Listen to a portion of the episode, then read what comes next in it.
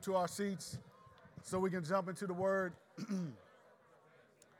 um, I hope uh, for those of you who are here and for our guests, uh, well, for our guests, well, just for our guests, um, you are, are, are experiencing history with us. This is the first, our first time in this room with a different floor and painted uh, walls. Um, so as you see, our members are, are excited about that, and, and so so are we. So um, so yeah, we're, we're glad about it because it represents so much more than um, than what we see. Hopefully, it represents some things that will be going on in our life as a church as we focus in on what we're calling Solid Rock 3.0, um, where we are all going to, uh, at least one person is very excited about that. We thank God for that person. Uh, what's, what's the address to send a check to? No, no, I'm just playing. Um, so, so, so, um, so, so we, we, we're trying to make sure, and we understand, Pastor Kurt and I understand that a sermon series, um, even the amount of focus that's going to come in September, uh, we're going to pull the trigger in October, but we understand that that cultural change takes time, personal change takes time, uh, cultural change takes time because personal change takes time. It's a process. So we understand that, but our focus is that, as has already been mentioned, uh, that all of us from the and I don't know who this person is, but this is just phraseology, rhetorical. Uh, but from the from the weakest of us to whoever the strongest is, which I don't know who that is, the Lord knows both of those things. That we would all be on, excuse me, be grown and own our faith, um, and that it would manifest itself in how we take care of not only ourselves, each other's, our building, and you can fill in the rest. Now, before I talk about, um, we, we, we, this is the second, this is the second uh, sermon in a sermon series um, called "What It Means to Be Grown." And the reason why we're talking about what it means to be grown is because um, at some point in life you realize that you are grown. I remember someone asking someone else. I don't remember who these people were. I, I think it was on TV. It could have been on the radio they asked their counterpart, When did you know you were a grown man? And so the person said, When my father told me I was grown. Well, some of us didn't have a father involved enough to tell us when we were grown. That would be me. I'd be one of those people. But at some point in life, I realized I'm a full grown man. Um, was it because I was married? Well, no, that doesn't make you grown, right? Was it because I had children? That doesn't make you grown either. Was it because I made a certain amount of money? No, that doesn't make you grown either. Was it because I can do whatever I want, go to bed when I want, get up when I want, um, eat what I want? I can do what I want. I have freedom. Does that make someone grown? No. Maybe the combination of those things may be characteristics of people who are grown, but we want to talk about what it means to be grown spiritually because that's of the utmost importance for whether or not 3.0 is successful or not. And we pray that it's successful because our desire is that we are able, as pastors, to present everyone mature in Christ. And so we're going to look again at our base passage, which is going to be 2 Peter 1 verses 1 through 11 before we, we jump into reading uh, that. No, we'll go ahead and read that verse and then we will pray. We'll read that passage rather. So the passage reads this way 2 Peter 1, verses 1 through 11 from the uh, Christian Standard Bible translation. Simeon Peter, a servant and an apostle of Jesus Christ to those who have received a faith equal to ours through the righteousness of our God and Savior Jesus Christ. May grace and peace be multiplied to you through the knowledge of God and of Jesus our Lord. his divine power has given us everything required for life and godliness through the knowledge of him who called us by his own glory and goodness. By these he has given us very great and precious promises, so that through them you may share in the divine nature, escaping the corruption that is in the world because of evil desire. For this very reason, make every effort to supplement your faith with goodness, goodness with knowledge, knowledge with self control, self control with endurance, endurance with godliness, godliness with brotherly affection, and brotherly affection with love. For if you possess these qualities in increasing measure, they will keep you from being useless or unfruitful in the knowledge of our Lord Jesus Christ. The person who lacks these things is blind and short sighted and has forgotten the cleansing from his past sins. Therefore, brothers and sisters, make every effort to confirm your calling and election, because if you do these things, you will never stumble. For in this way, entry into the eternal kingdom of our Lord and Savior, Jesus Christ, will be richly provided for you. Let's pray. Father, thank you so much for your word. Thank you for what you have to say about us. Thank you so much for your goodness and mercy that has drawn us to repentance, those of us who know you. And thank you for your goodness and mercy that has drawn anyone who is not walking with you, but either finds themselves sitting here with us or who is watching us via live stream. Lord, we thank you for your mercy and your grace toward us all, Lord, that you would allow us to hear your word, for your word says that faith comes by hearing and hearing by your word. Would you grant faith, Lord? Would you please um, um, grant faith? Would you please move in with power that is not my power, Lord? Would you please speak to uh, the various people who engage with this message, whether it's live, whether it's via live stream, whether it is at some other point in time? Would you please pour power on it, Lord? Would you please increase? And would you help me to decrease? that your voice may be the one that's heard most during this time. Father, we ask you that you will bless us, meet us where we are. You know how to do that. I don't know how to meet even as many people who are in this room where they are, Lord, but you know how. And so we ask you to please do that. Would you please bless your word? Would you please help me to speak accurately? Any inaccuracies aren't worth remembering. So, Lord, we ask you that even those would just fall to the ground some kind of way supernaturally. But we do pray. And we thank you, Lord, that we have studied and we are um, confident in you. And we ask you that you would please, though, if anything is said that doesn't glorify you, that it wouldn't be listened to. We thank you, Lord, though, that our intent is to do that, is to glorify you. So would you please move with power, we pray in Jesus' name. Amen.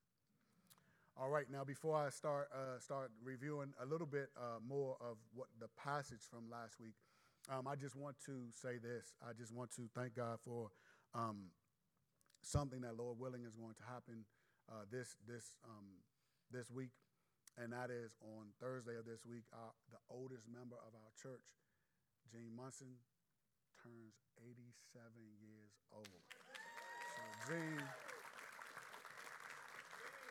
Gene, Gene, Gene wants to make sure everybody know who he is. That's Gene right there.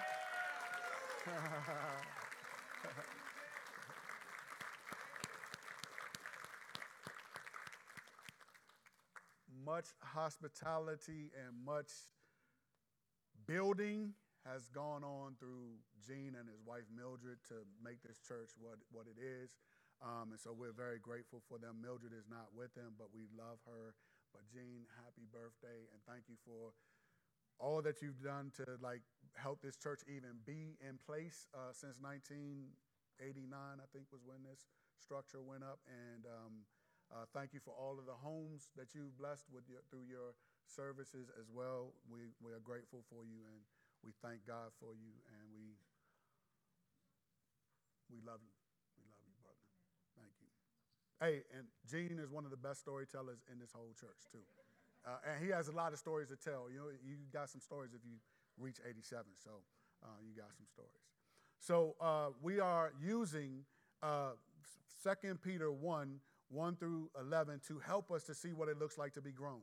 So last week we looked at the fact that if, if, we, if we are going to be grown, if we're going to be grown and own our own faith, then we have to see ourselves as grown, right? We have to know that we're responsible. We have to see ourselves not just as grown, but we have to see ourselves as God sees us. So we really uh, um, uh, focused on the fact that our faith, the faith that we have received, is equal to the apostles' faith, because Peter, verse one, is writing to um, to the to the believers, and he is he he starts off by telling them that he's writing to people who have received faith equal to theirs. Theirs who? The apostles. The apostles, what did they do? Well, most of them, except Paul, they walked with Jesus Christ. They walked with him. They were familiar with him. They caught fish with him. They were in a boat with him. They asked him, Don't you care that we're drowned? They, they were with him.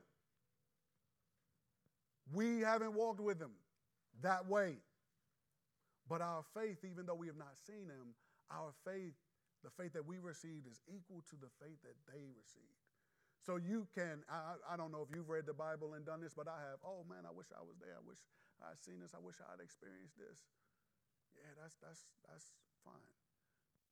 Some people saw those things though and didn't weren't believers, right? We haven't obviously we've not get, gotten to look and experience as we walked with Jesus the things that the apostles did, but our faith, the faith that we received is equal to theirs. And so we just talked about that in great depth, and I'm not going to belabor that because that's on our website and you can check that out if need be. Um, but uh, seeing, perceiving ourselves or seeing ourselves as God sees us, uh, seeing ourselves as, as that grown, that the faith that the apostles received, well, we receive faith equal to theirs.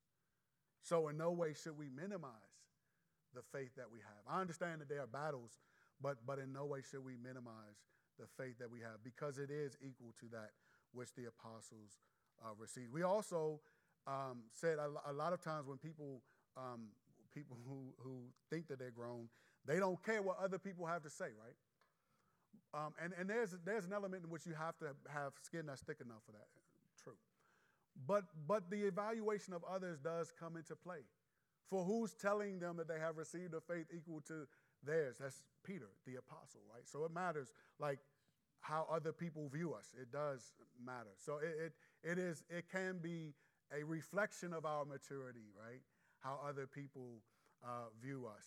Um, and so, and when I say other people, I'm talking about people who are mature in Christ, um, because there'll be those who do not appreciate um, who we are in Christ. Um, so we talked a little bit about that as well. So we'll move on to what to the second. Well, I'll mention the second, which is to is that we must add to what God has given us, and that's what we're going to be talking about today. We'll specifically look at verses five through seven, and then next week we'll um, look at what it means to to own. Um, now, within the framework of our theological um, leanings um, one could say, because today is about adding, and the first, so we'll, we'll just read verses five through seven just um, one more time so, so we can see what it says. For this very reason, make every effort to supplement your faith with goodness. One translation has the word add instead of supplement. Um, it talks about um, make every effort to add to your faith goodness, with goodness, knowledge, knowledge, self control, and then it goes on. Um, so um, I'm saying, I'm making the point, my, I'm stressing that we must add to our faith. I can imagine that for some people that would be uh, that would make them a bit uncomfortable. Add to our faith. We're saved by faith alone, right? That that and, and truly we are saved by faith alone. But obviously we have the apostle. I didn't just come up with add to your faith. I mean, I just read um, where we get that from. Verse 5 of 2 Peter 1. Look at what Scripture says in 1 Corinthians 3, verses 11 through 15. Just to make the case for adding or supplementing Uh, now, supplement, to supplement is to add something. Uh, it, a supplement is something that is added to complete a thing, to supply a deficiency, which that part is not what we're talking about. There's no deficiency in our faith. Um, it's equal to that of the apostles. Um, or to reinforce or extend a whole. So I think the last part in particular, that it is something that we are adding to reinforce or extend our faith. That's what we're talking about when we're talking about adding to our faith. So we are we cannot be grown just as a, a, a, baby cannot be considered grown if the baby has usually if the baby is is what we call healthy has everything he or she needs to be able to become grown and mature all of it is there but it's not mature to the point where you see that. So if I were to bring, if I were to bring up, I couldn't, I can't do this now, but if there was some way for me to bring up myself, my in my 50s self, my 20s self, my teenage self, my little boy self, my infant self. They're all the same people right? But what you would see would not be a man at every iteration. You wouldn't see, but, but, but the things that contribute to this were there, right? They were there. The, the seeds of it were, were there. But there were things that needed to be added to it. Eat your vegetables, eat your food, go outside and play, you know, go to sleep, you know, uh, all that. It was there, just things, other things needed to be added that we may see, we may not see, but it needed to be added. Take your vitamins. We had them Flintstones chewables. I used to like those joints, man. I remember one time, man, I went downstairs, snuck down, and I took like a handful of them joints. Me and the toilet were friends all night long after that. Man, I, even as I speak, I remember that taste right there, man. I, I might have to go and find whatever the equivalent is now out there just go eat some and see what happens. Nah, I'm not going to do that. But, but the, the, the supplement extends to the, to the whole, right? So what's needed is already there. And our faith, everything we need, yes, our faith, everything in it is there. However, if our faith just remains that we will, as it says in verse 8 of first of 2 Peter 1, that it is possible for us to be um, ineffective. It's possible for us to be unfruitful even as believers. And that's not what God has for us. And we want everyone to be able to do that which God has called them to. But check out 1 Corinthians 3 11 through 15. It says, No one can lay any foundation other than what has been laid that foundation is Jesus Christ. If anyone builds on the foundation with gold, silver, costly stones, wood, hay, or straw, each one will each one's work, excuse me, will become obvious. For the day will disclose it, the day when we're before the Lord, because it will be revealed by fire. The fire will test the quality of each one's work. If we, if anyone's work ha, uh, that he has built survives, he will be rewarded. If anyone's work is burned up, he will experience loss. But he himself will be saved, but only as through fire. So there are things. So he says we can't lay any other foundation, but we are supposed to build on the foundation. And what we build on the foundation is critical to our, how mature we really are.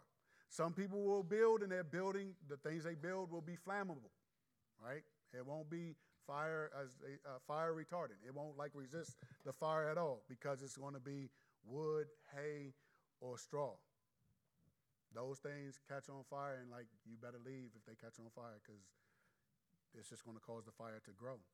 Other things, gold, silver, costly stones. He's given us imagery here to know that some of our works they will they will be able they'll be fire repellent. When the fire tests the quality or the motivation for our work, whether or not our work was done for the Lord, whether or not it was done for our own purposes. And let me just say this I am just very uh, aware of, of of what it meant to be a pastor or what it meant to be a preacher a long time ago when I first, um, you know, received my call and, and started preaching. Uh, I'm aware that even standing here and preaching God's word can be something other than what it ought to be. And that people who are very skilled at it, that that that doesn't it means they're skilled at it. That's what it means. It doesn't mean more than that. It doesn't mean that they're mature. It doesn't, it doesn't mean that. God will judge, He will put it to the fire. But look at this. Even if their work is flammable, their faith will still save them, right?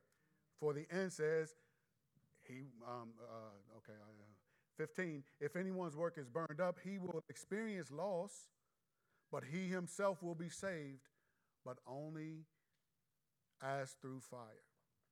So he'll be saved, she'll be saved. However, the, the, their, their works can be flammable. We don't want a lot of flam, we don't want a lot of flammability with us.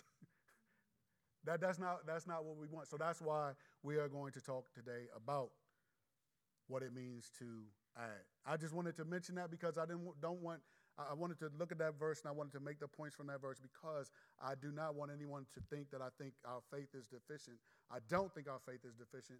The verse, the uh, 2 Peter 1, uh, uh, 1, 1 talks about how we've received a, a faith that's equal to that of the apostles. So our faith, there's nothing wrong with our faith, but we must supplement our faith as the passage says. And, it, and it's very straightforward. He tells us to add to our faith goodness, Goodness is just the state or quality of being good. I love, you know, those kinds of uh, those kinds of um, those definitions because it's like, oh, okay, thank you. Um, so you got to go to good, and I don't know why I don't just do that, but I, I don't. So then good is just to be morally excellent, virtuous, righteous, or pious. So we're supposed to add to our faith a, a moral excellence. Uh, we live in a world where I, I don't think moral excellence is something that people, that our world appreciates. Because if you, because if you, if you, if you're morally excellent, because we live in a, a culture that compares a lot, and we live in a culture where, again, to be grown means to do whatever I want to do. To be grown means only God can judge me. You can, which you know, it means like you can't judge me. Um, a pocket of our world is just focused on just being able to, they don't care about moral goodness. They don't care about moral excellence. They don't care about being morally excellent. You can, t- I can tell, I always use driving. I'm just looking at the way people drive. People do not care about being good. Just think about it. Even if you're not with me right now, just, just think about how, um, or, or just, just drive. Just, you'll see.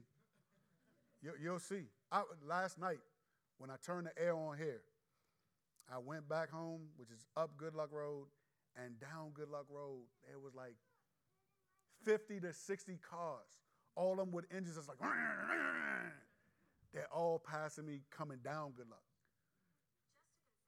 Yes, they did. They really did. They, they, they did that. It was last night around uh, um,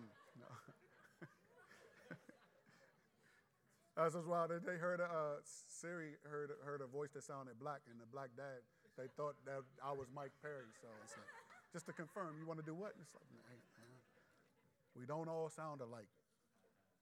Completely, we do sound similar though. I think.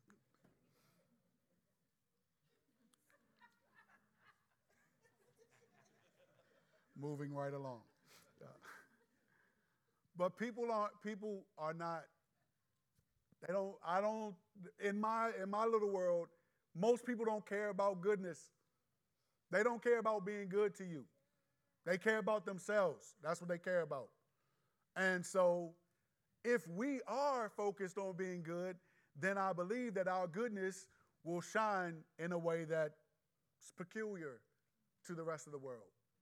And so I think, you know, we should ask ourselves the question Is our Is our lifestyle peculiar?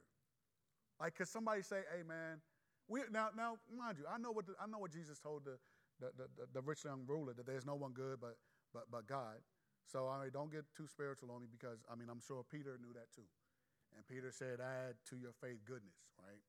So we're supposed to add that, that to our faith. So as it relates to hum, humanity, our goodness, you know, doesn't uh, earn us anything before God, but it can reflect the reality that we are of God. And so, can people look at you?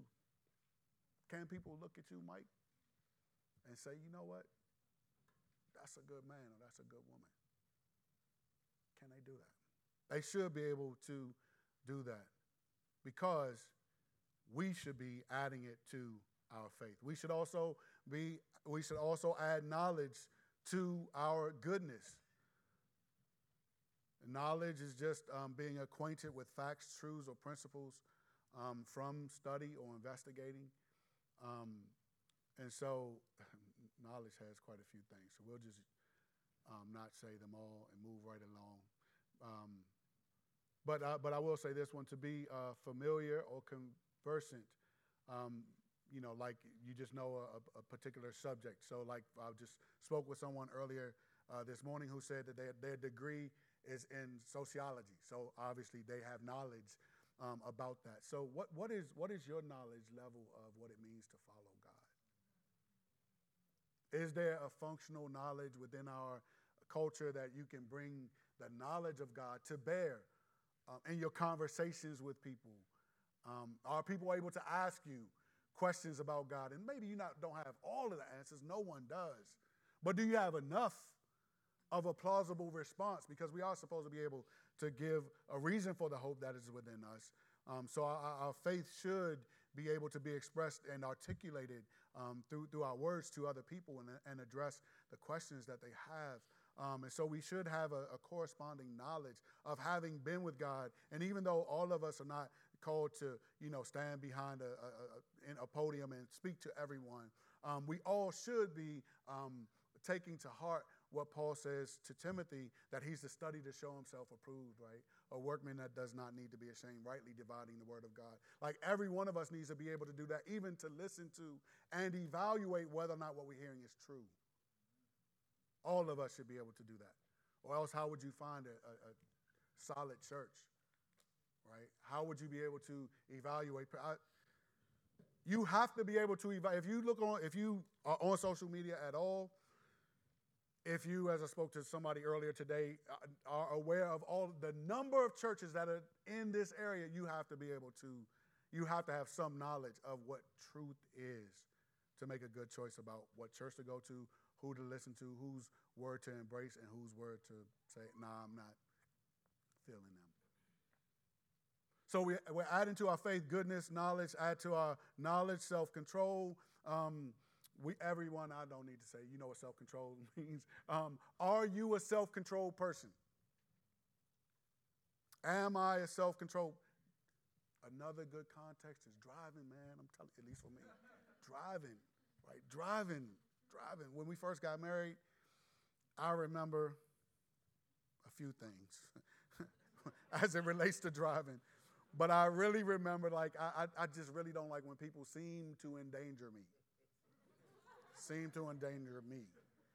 And I try to be conscious that, okay, well, if I don't like that, other people don't like that either. So I try to drive like I want other people to drive. But other people must be all right with getting cut off because I would consistently get cut off. And for a while, we lived in Landover. I would take Karen to work in Southwest, and then I would come, I would drop the kids off at wherever, whoever their babysitter was, and then I worked in Greenbelt. So we were driving, that was a lot of driving every day. I'm glad the gas prices weren't what they are now. Um, but anytime somebody would cut me off, I'd just be on my horn like for like a long time. I'd just be on that joint like I'm from Landover, like, yeah, man.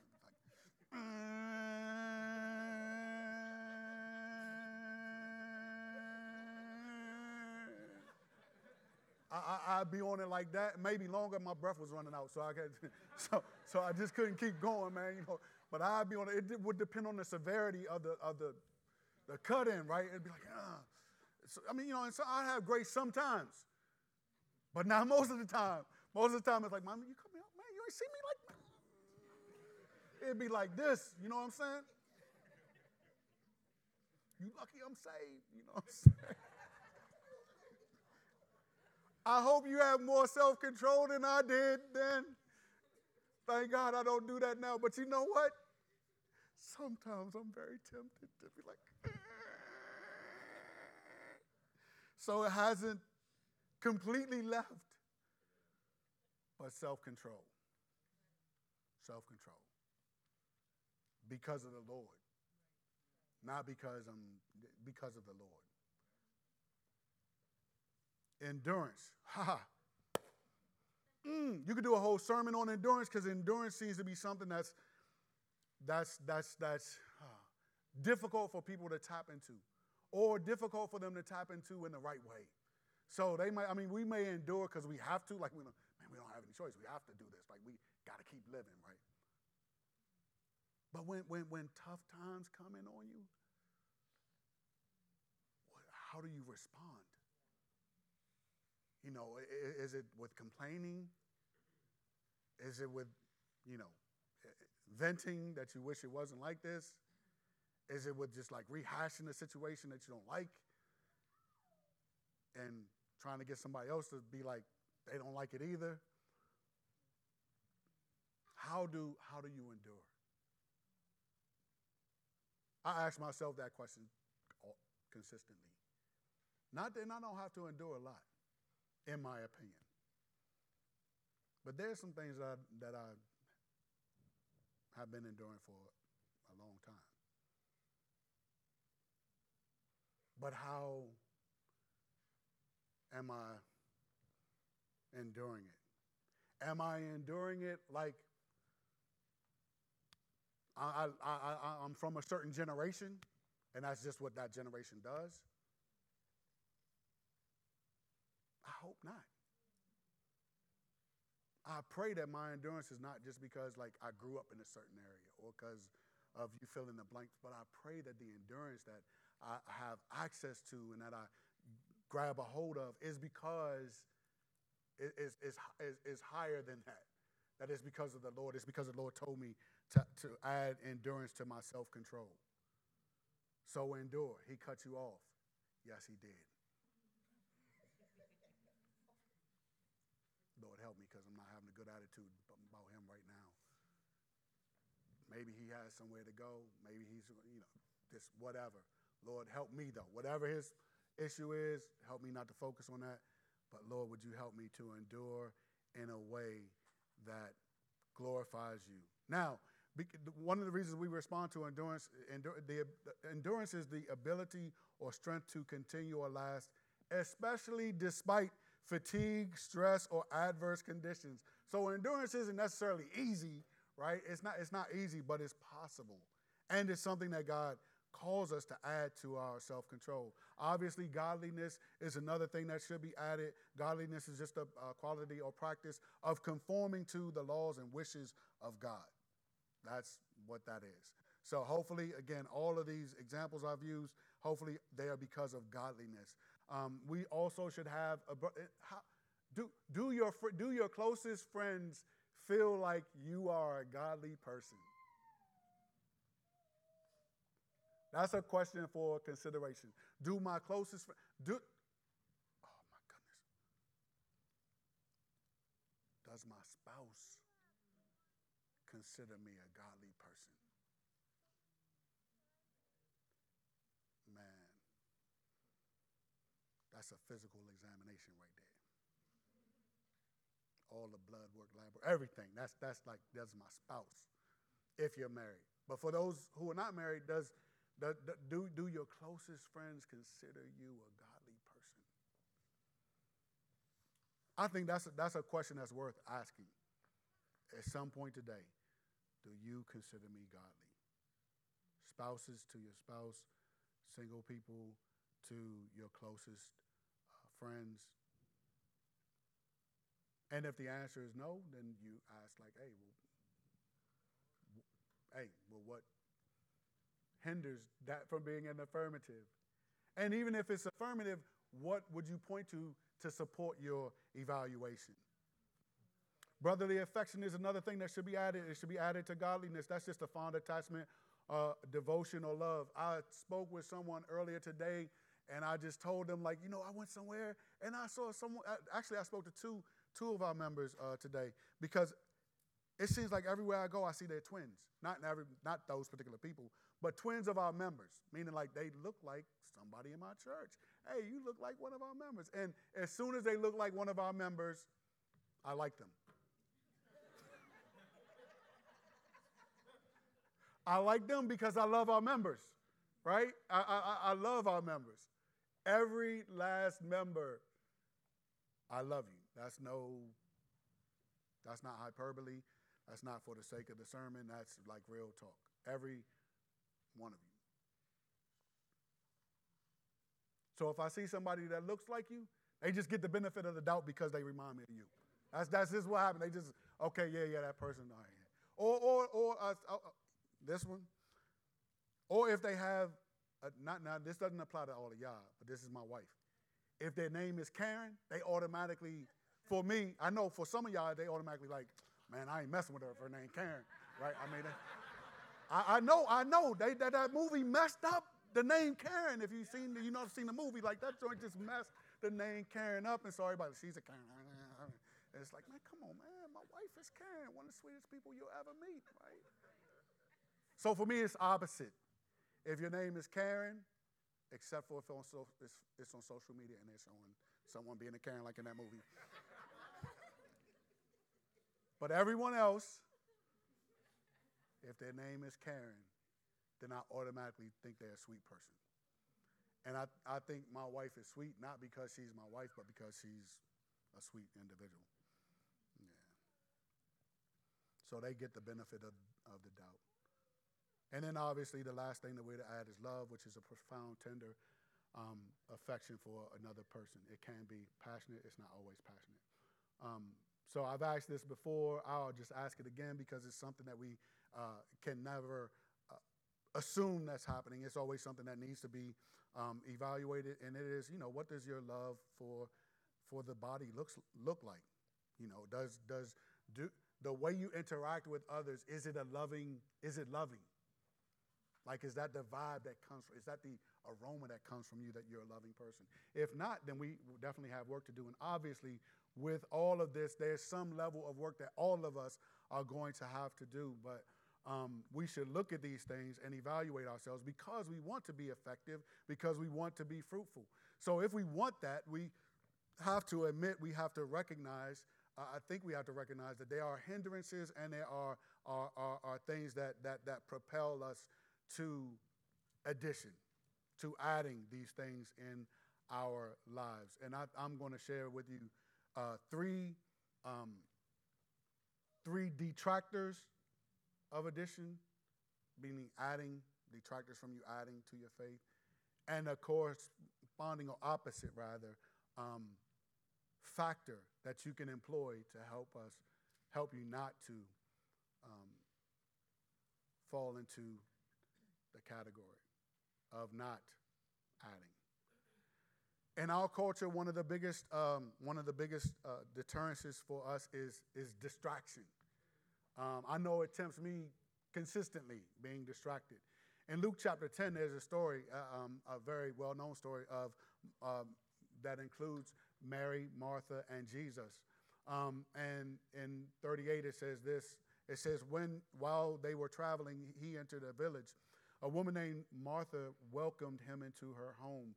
Skip to 40. Um, it says that Martha was distracted by her many tasks, and she came up and asked him, Lord, don't you care that my sister has left me to serve alone? So tell her to give me a hand. So Martha, as you probably know, because it's a well known story, is distracted about uh, verse 40, um, her many tasks, right? She has many tasks. We live in a busy society, and we, like Martha, can be distracted.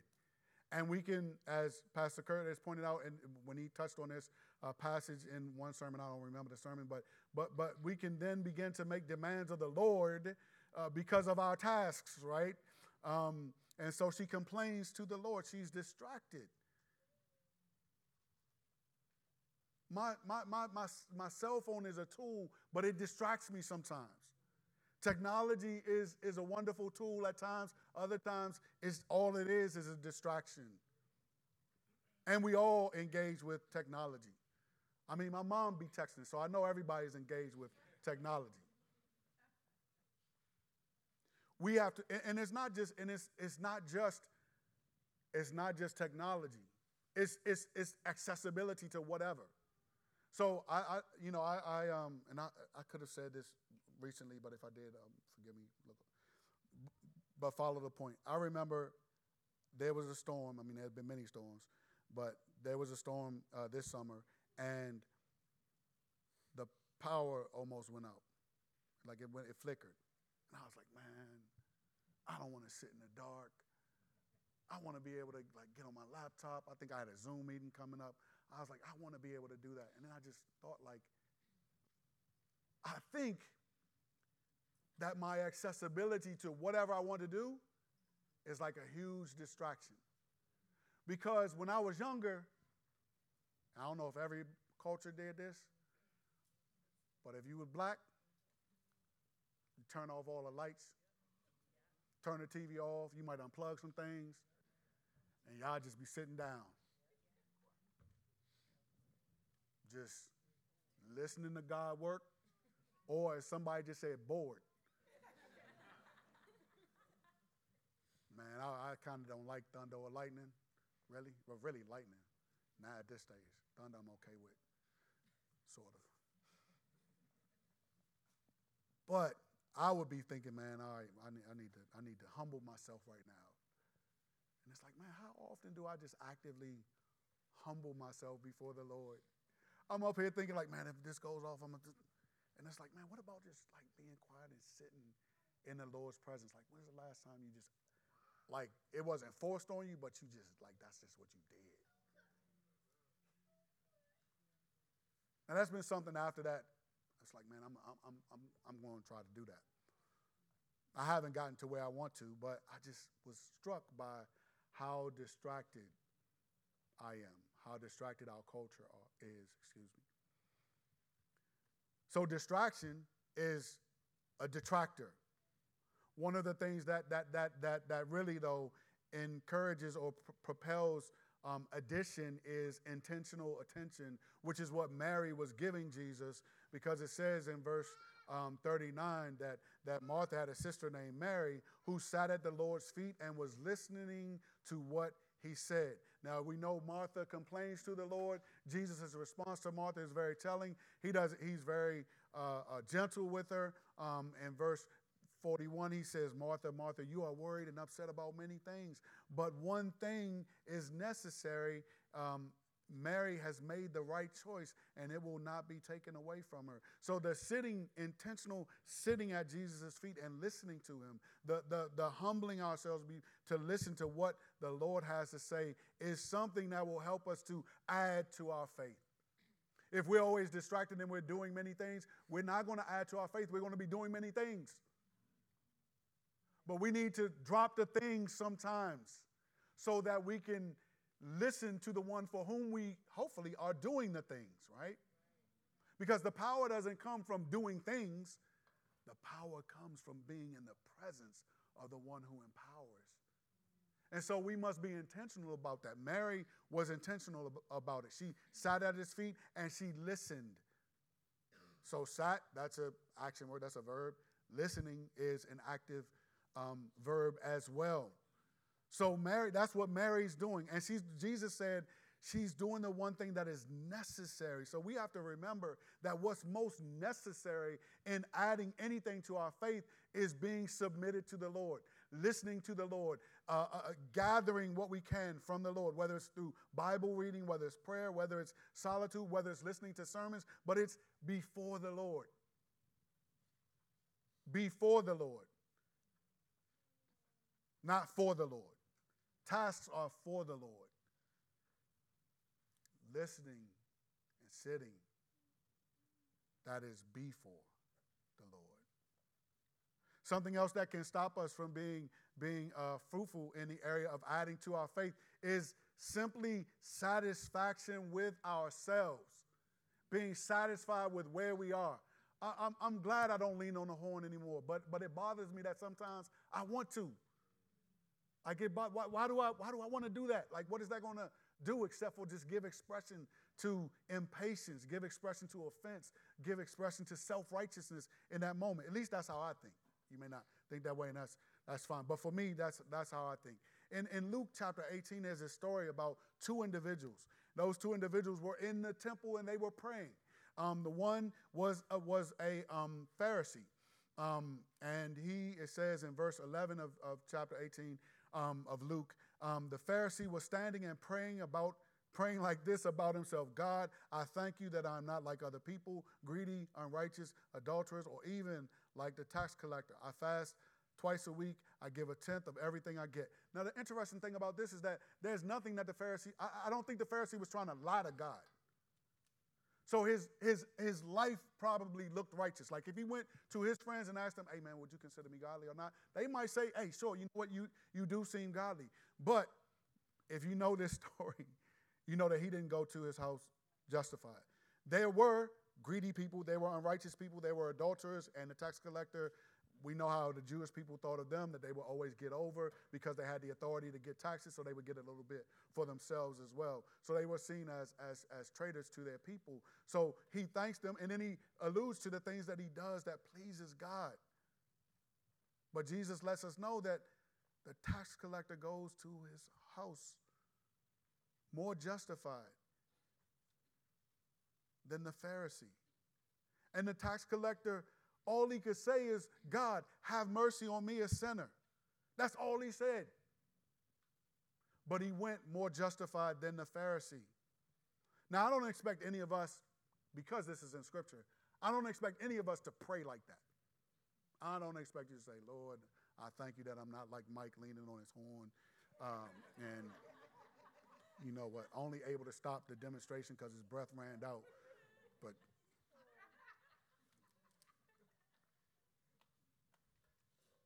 I don't expect you to pray like that. I, I wouldn't pray like that. We, we're street smart enough to know don't, don't do that. But that doesn't stop us from comparing ourselves with each other and being satisfied with where we are compared to where, where other people are. So 2 Corinthians 10 12 says this For we don't dare classify or compare ourselves with some who commend themselves, but, but in measuring themselves by themselves and comparing themselves to themselves, they lack understanding. We need to be humble enough to not evaluate ourselves in light of each other, but instead to do what, what, what, what Isaiah said um, uh, about um, a person that the Lord looks to and, and, and favors. In Isaiah 66 2, he said, uh, The Lord says, My hand made all, all these things, and so they all came into being. This is the Lord's declaration. I will look favorably on this kind of person, one who is humble, submissive in spirit, and trembles at my word. The person is trembling at the word not because the word is for someone else, but because the word is for them. They're evaluating themselves not based on how well other people treat them, but what God calls them to he's or she is humble and God looks on that person favorably. Favorably. If you want the favor of God, tremble at his word. Do what his word says do. Don't think about who else needs his word. Think about how you need his word. Think about what we need because if we compare ourselves by other people, we'll always come out ahead of somebody. Even if there are people ahead of us, there'll be some people behind us. And you know what we're going to do? We're going to focus on the people we're better than. That's just human nature. That's just what we do. So understand that about yourself. Understand that not only in general, but understand that like as it relates to your marriage, as it relates to your parenting, as it relates to you being a child, as it relates to you being a friend. Think about it for you in the many roles that you're called in.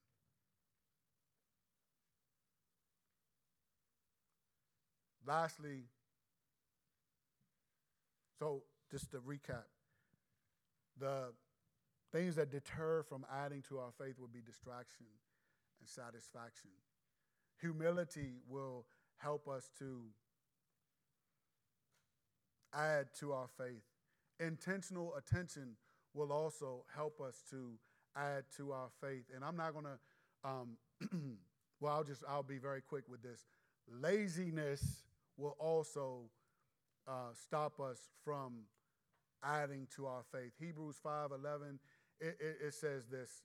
Um, it says, We have a great deal to say about this, and it is difficult for people to explain. This is after him. He's talking about, I think, about Melchizedek, I think.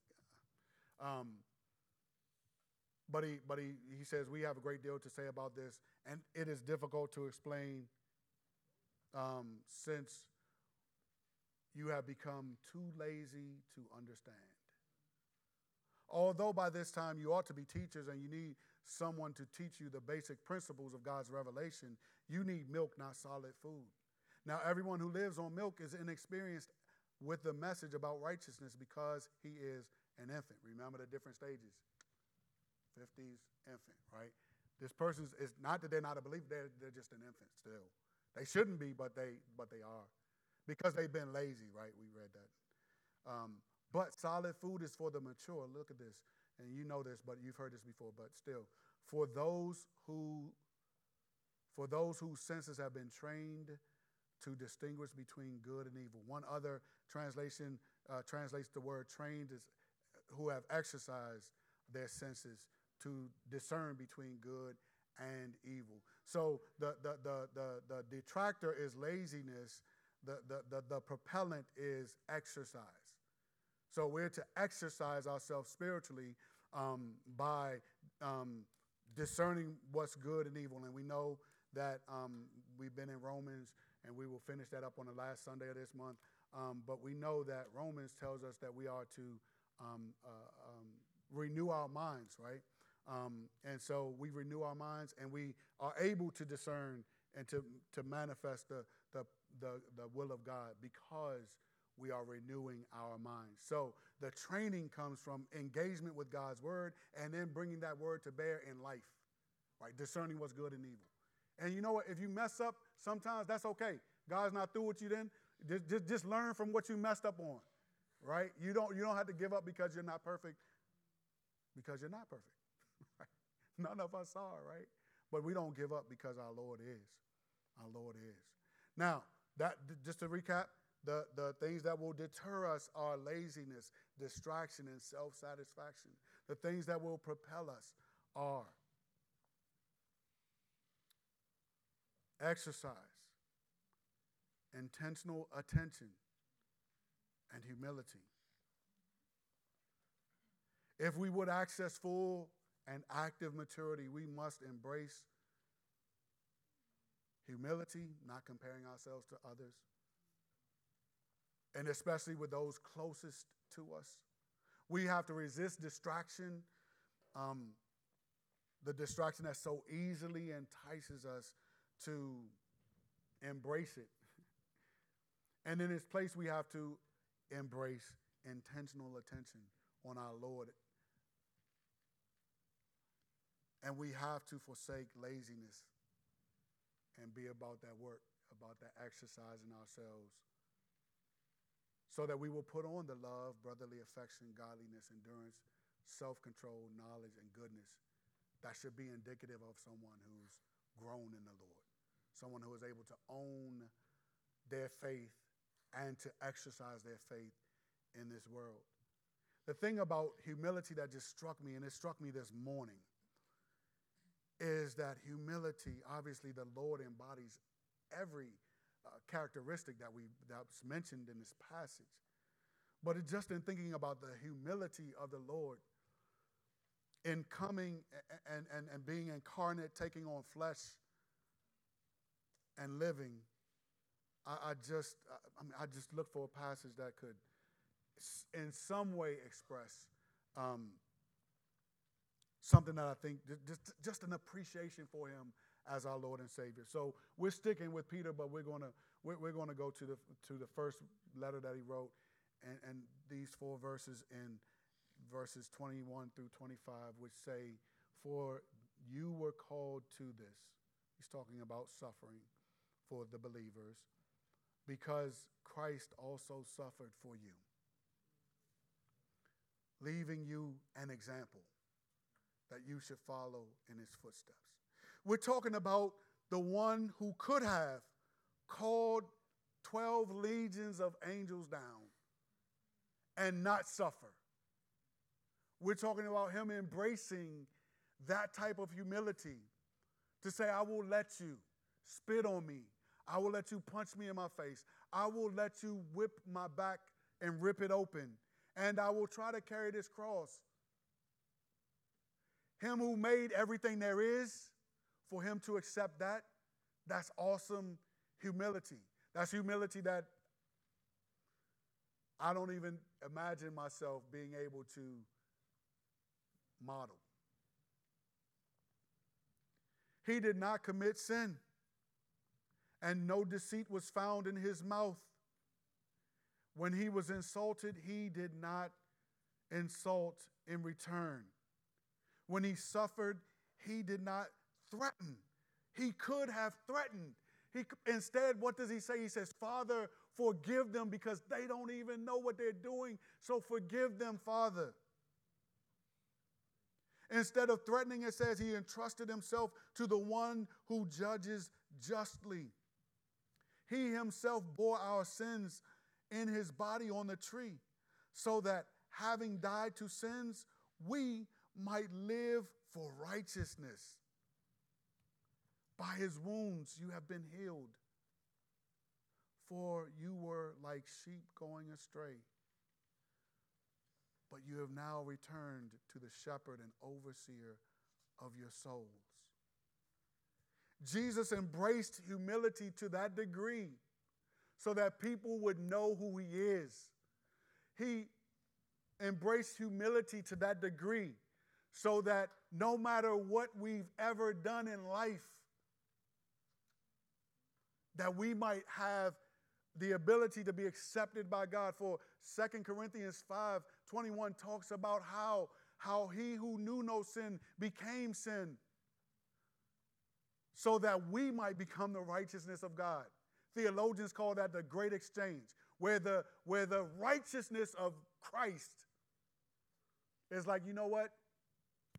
Give that to you. I'm going to give that. I'm not using you again, Darren and Karen because your names rhyme. But I'm giving that to Alex. I'm giving that to Dylan. I'm giving that to Tammy. I'm taking, I'm taking their sin upon me on the cross, but I'm giving them my righteousness so that he's able, says this in, in Jude chapter 24. Um, excuse me, verse 24, 25. Jude has one chapter, so. but not only is he able to keep us from falling or stumbling, because of the great exchange, he's able to present us even though the glory of God is there. that's because of the great exchange. And so when we're talking about adding, we're not talking about adding so just so we could, we're not like at the gym. If you go to gym, I don't go to gym, but, but, but I've seen people, I know about people who go in that joint and they just like to make a lot of noise. I mean, they might be doing work, but they making a lot of noise, drawing a lot of attention to themselves. You know, and they got to wear clothes that accentuate every muscle they have. You know what I'm saying? They walk in the way to let you know, like, I'm buff right now. I know this. Yeah, I know you know it too. That's just who I am. That's not why we're adding stuff. We're not adding stuff so that we can look good. We're adding stuff because we want all of God that we can get. We want all of Jesus that we can get. We want all of the Spirit. I know, yes, there's no more that He can add to us, but in terms of our experience, there is more that we can experience. There is more experience to access. And so we're not doing this for ourselves. We're not doing this to make a name for ourselves. We're doing this because we want to glorify Him as much as possible. And we're doing this because He's given us His righteousness that we can stand even in the presence of God where we should be afraid because we know who we are, but we're not that person anymore because if any man be in Christ, he's a new creation, right? For, uh, uh, uh, that's that's Second Corinthians five seventeen. We're, we're, we're, a new creation. Old things have passed away. Behold, all things have become new. Oh, oh, oh, and all things have become new. But then, okay, what if I sin after I get saved? Well, no, that's going to happen. But you know what John says? John says this that, that, that, that if we confess our sin, that he is faithful and just to forgive us of our sin and to cleanse us from all unrighteousness. So it's like, yes, we sin after we get saved, but but but but but we're confessing to God. And hopefully we're forsaking. We're learning how to how to live in a manner in which we aren't leaning on a horn or whatever you do.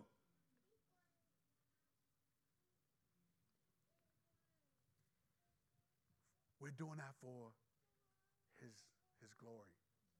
We're doing it because he's made it possible for us. A lot of times we think, a lot of times in our satisfaction, we can say, Well, I didn't do this or I didn't do that. And that's cool that you didn't do whatever the negative thing was.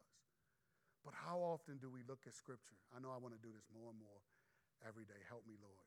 How often do we look at Scripture and see some of the verses that talk about you can add this, you can do this, you can do this, you can do that, and you can grow to the, and say, you know what?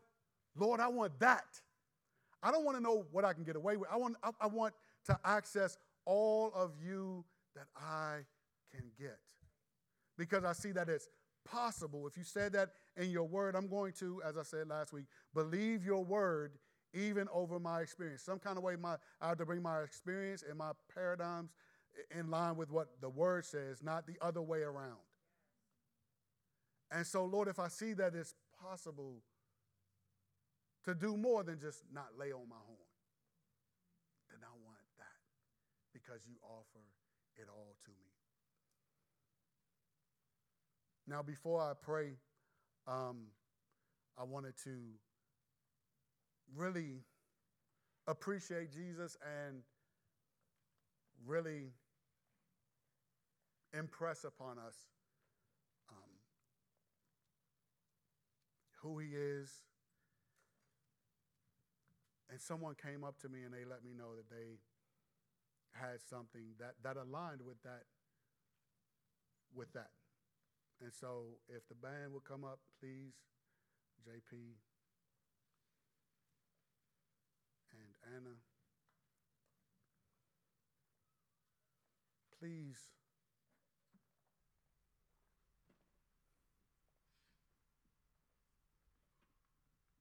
As at first, JP will just have background music. Becky, would you please come up and share? What you told me about. And whether you are watching via live stream, whether you're seeing this at some other point, whether you're here sitting right now, pray that you would please uh, just remember what Jesus offers, and then um, if you would process um, what the sister's going to share.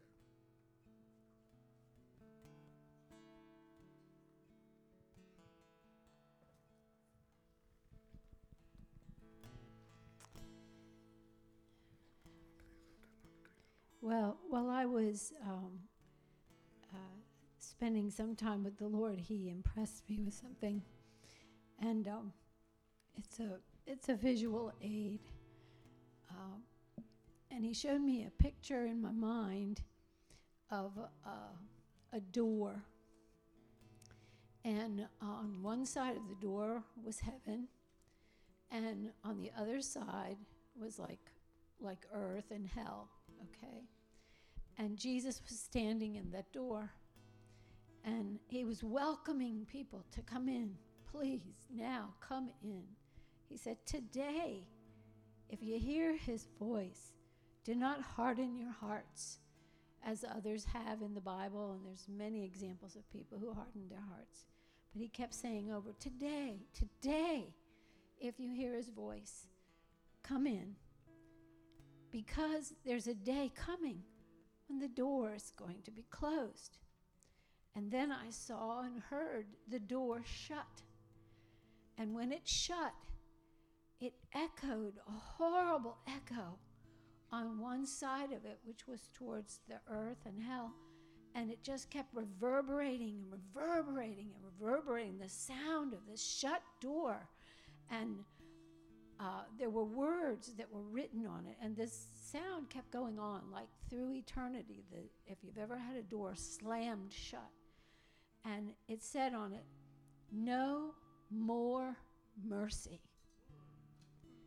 And then on the other side of the door, there was great joy and excitement and rejoicing. And what was written on that side of the door was no more condemnation. But the verse that kept going through my heart was today, if you hear his voice, and I know there are people here somewhere that are hearing about who Jesus is and what Jesus has done don't let your heart be hardened. Today is the day before the door shuts. And when that door shuts, you'll have regret forever because there'll be no more mercy. And God wants you to be on the side where there's no more condemnation.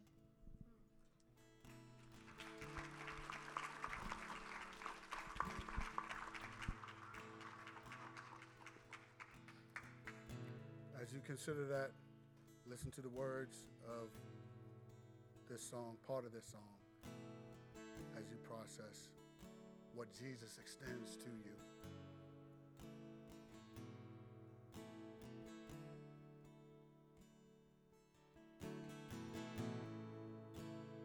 Draw me close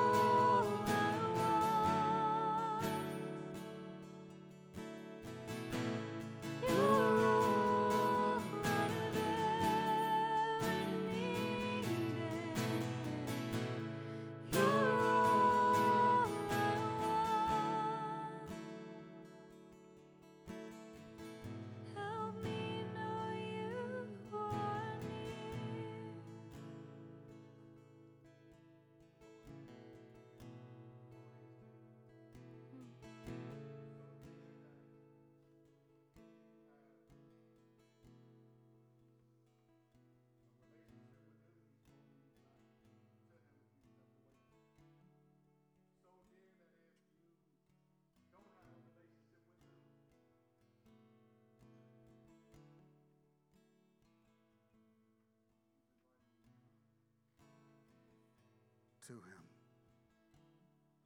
so that you will never have to experience the reality of there being no more mercy. None of us knows what it's like to live without mercy. That will be a foreign and a tragic experience. And yet, Scripture lets us know in different words that that will be the reality. And so this morning, oh, this morning we pray that if you've heard his voice, that you would not harden your heart, that you would receive the gracious, outstretched invitation to exchange your sinfulness for his righteousness. He died to secure that for you. He rose, proving that it was secured. And so, our desire is that you would know Jesus Christ, not only in the pardon of your sins, but as your Lord as well, living for Him. And so, if that's you, this is all you do. The Bible lets us know that if you um, if you confess with your mouth that Jesus is Lord and you believe in your heart that God raised him from the dead, that you will be saved. So you confess with your mouth who Jesus is. You articulate your, your gratitude for the exchange. You commit to living for him as your Lord. And you go somewhere where you can continue to learn about him so that you can add to your faith.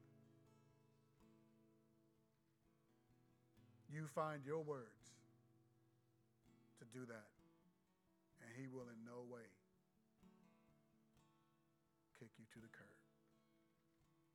Lord, we ask you that you would bless, that you would open ears, hearts, and minds, and that people would respond to the great mercy that you continue to lavish upon humanity, despite how they drive, despite how they treat each other. Right now is the moment of mercy. But there will be a day when only those in Christ will be able to experience that mercy. We want as many people as possible to celebrate that mercy with us. So draw, we pray. In Jesus' name, amen. Amen. Okay. So we talked a bit. If you don't have your communion elements, we want to take those and take communion in light of what Christ has done for us.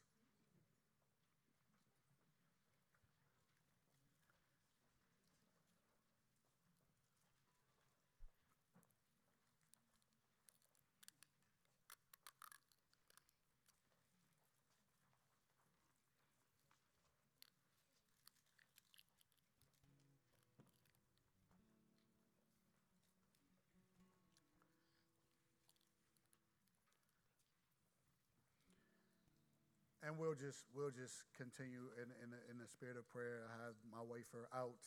Lord, we just thank you so much for your sacrifice. We thank you for dying a death that you did not uh, need to die for yourself, but you embraced for us. We thank you so much for your mercy and your grace, and we thank you for allowing your body to be broken that we might be saved. So we take and we eat this wafer which represents that body. And we celebrate your mercy. Let's take and eat.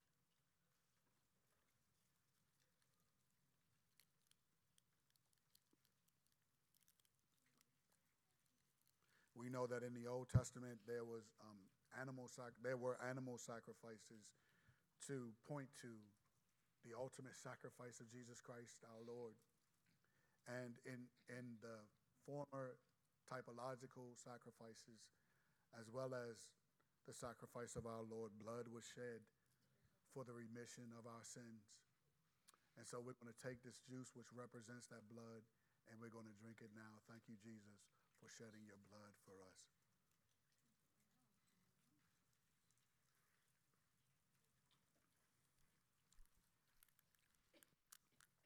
Lord, I pray that you would help us live uh, throughout the rest of this week in the good of what you've done for us. I pray that we will be reminded and, and mindful of all that you've done and that we will be motivated to live on purpose for you, Lord, with, with intentional attention with what you call us to, Lord. So thank you. Lord, bless us.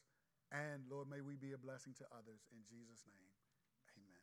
If we got the rest of the uh, uh, worship team to come back, and then everyone else, if you would stand out, one announcement before they start singing, and that is a reiteration of um, if you would like to lead a core group, please do submit your proposal, which would include how often you're going to have the group, whether that's each week of the month or bi weekly during the month, um, what your topic is, and any helps that, you, um, that you're going to be using.